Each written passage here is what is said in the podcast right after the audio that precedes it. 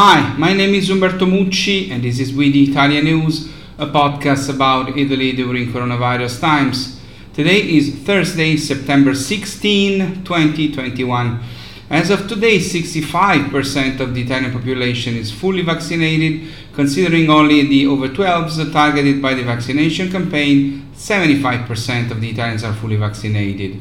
Regarding the doses administered in relation to the populations, the regions with the highest rates are Molise, Lombardy, Puglia, Umbria, and Emilia Romagna.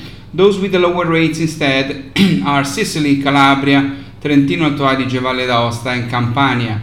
Tomorrow, the monitoring of the data of contagion and hospitalizations will tell if all the Italian regions will remain with the restrictions they had this week or if something will change. Calabria could go in the yellow zone, but it is not yet certain.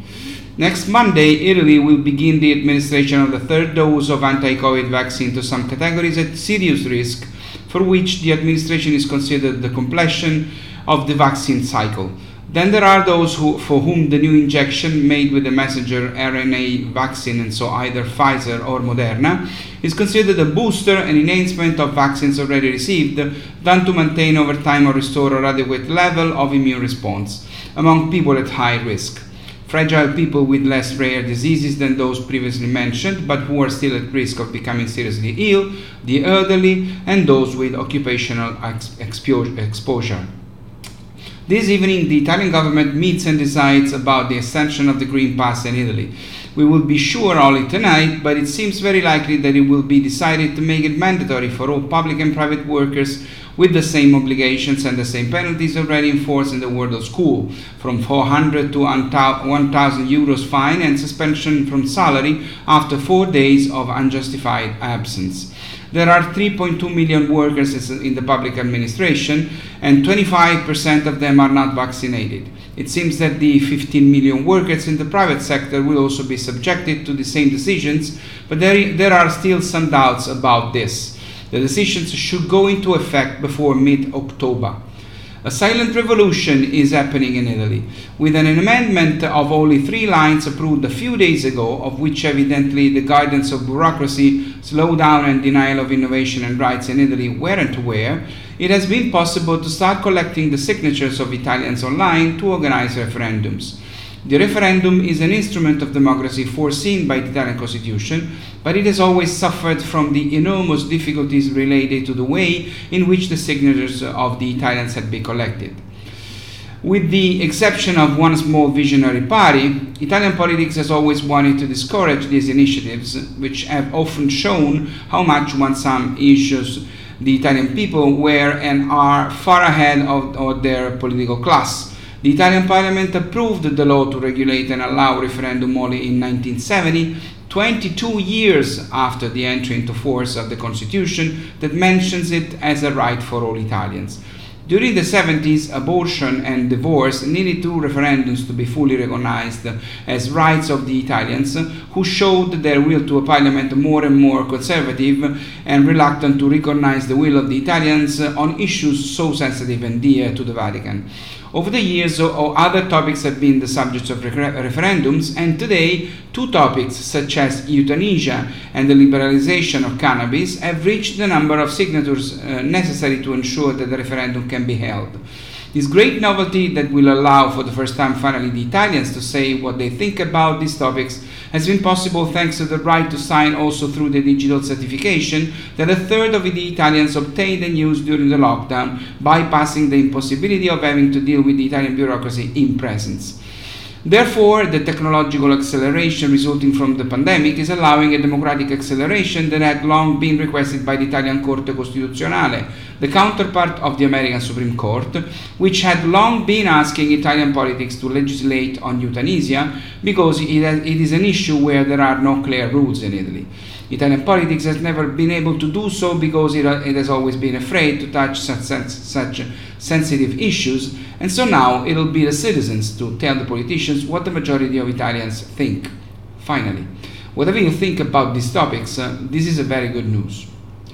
An initial, an initial, initial monitoring of the 51 deadlines set by the end of the year in the Italian Recovery Plan has been published. The recovery plan is divided into 10 installments of European money that will be disbursed only if the goals of the previous phases are met. 75% of the timetable of this first phase is well underway, despite the fact that usually in summer everything comes to a standstill in Italy. The ministries are not only committed to, respective, to the respective deadlines that the plans assign the, until the end of the year, but some of them are carrying out work that bypasses this deadline. They are more or less all quite aligned in terms of timing, some are even ahead of schedule. We have always said that a miracle would be needed to meet the recovery plan. Probably with 10 deadlines, it'll take 10 miracles, and it seems that for now, the first one is becoming possible. For the future, we will see. There are very few Italians who deny that this is largely due to the charisma and credibility of the head of government Mario Draghi. It is perhaps also for this reason that Draghi has been included for the third time by Time magazine among the 100 most influential people in the world, the only Italian in this list. These are the words Time asked Janet Yellen, US Tre- Treasury Secretary, to explain the reason for this recognition. Draghi is guiding his nation through the pandemic with a deft hand, championing a swift vaccination campaign and relief measures to help Italian businesses and workers. Backed by a large allotment of EU funds, he has set in motion many necessary and politically difficult policies and investments to green the Italian economy, reduce inequity, and advance digitalization. And with Italy leading this year's G20, Mario is bringing together the world's major economy, economies to end the pandemic, promote an inclusive global recovery, and tackle pressing global issues like climate change. It's been nine years since his famous speech, but Mario's do whatever it takes approach is more relevant and inspiring than ever. now, the US is grateful to have Mario as a partner once again, this time as Italy's Prime Minister. And talking about the EU and inspiring words from great female leaders, uh, yesterday the President of the European Commission, Ursula von der Leyen, gave a speech on the State of the Union in front of the European Parliament. And I personally was moved. Now, why is We the Italian News talking about a speech by a German politician and why was it so moving? It's because the speech was dedicated to young Europeans who are the protagonists of the recovery plan, whose precise name, in fact, is Next Generation EU. And the President of the European Commission concluded, concluded her speech asking the members of the Parliament for a standing ovation for the guest she was celebrating, saying that she perfectly represented the spirit of young Europeans with these words. Listen to this. Trying to find the right words to capture the essence of Europe and of these feelings is not easy but it is easier when you borrow them from someone who inspires you. And this is why I have invited a guest of honor to be with us today. Many of you might know her, a gold medalist from Italy who captured my heart this summer. But what you might not know is that only in April she was told her life was in peril. She went through surgery, she fought back, she recovered, and only 119 days after she left the hospital, she won Paralympic gold. Honorable members, please join me in welcoming Beatrice Bebe Vio. Bebe has overcome so much so young. Her story is one of rising against all odds, of succeeding thanks to talent, tenacity, and unrelenting positivity. She is the image of her generation, a leader and an advocate for the causes she believes in. Uh, and she has managed to achieve all of that by living up to her belief that if it seems impossible, then it can be done. Se sembra impossibile, allora si può fare. This was the spirit of Europe's founders, and this is the spirit of Europe's next generation. So let's be inspired by Bebe Vio, this great Italian, and by all the young people who change our perception of the possible, who show us that you can be what you want to be and that you can achieve whatever you believe. Now, you get why I was so moved? I think so.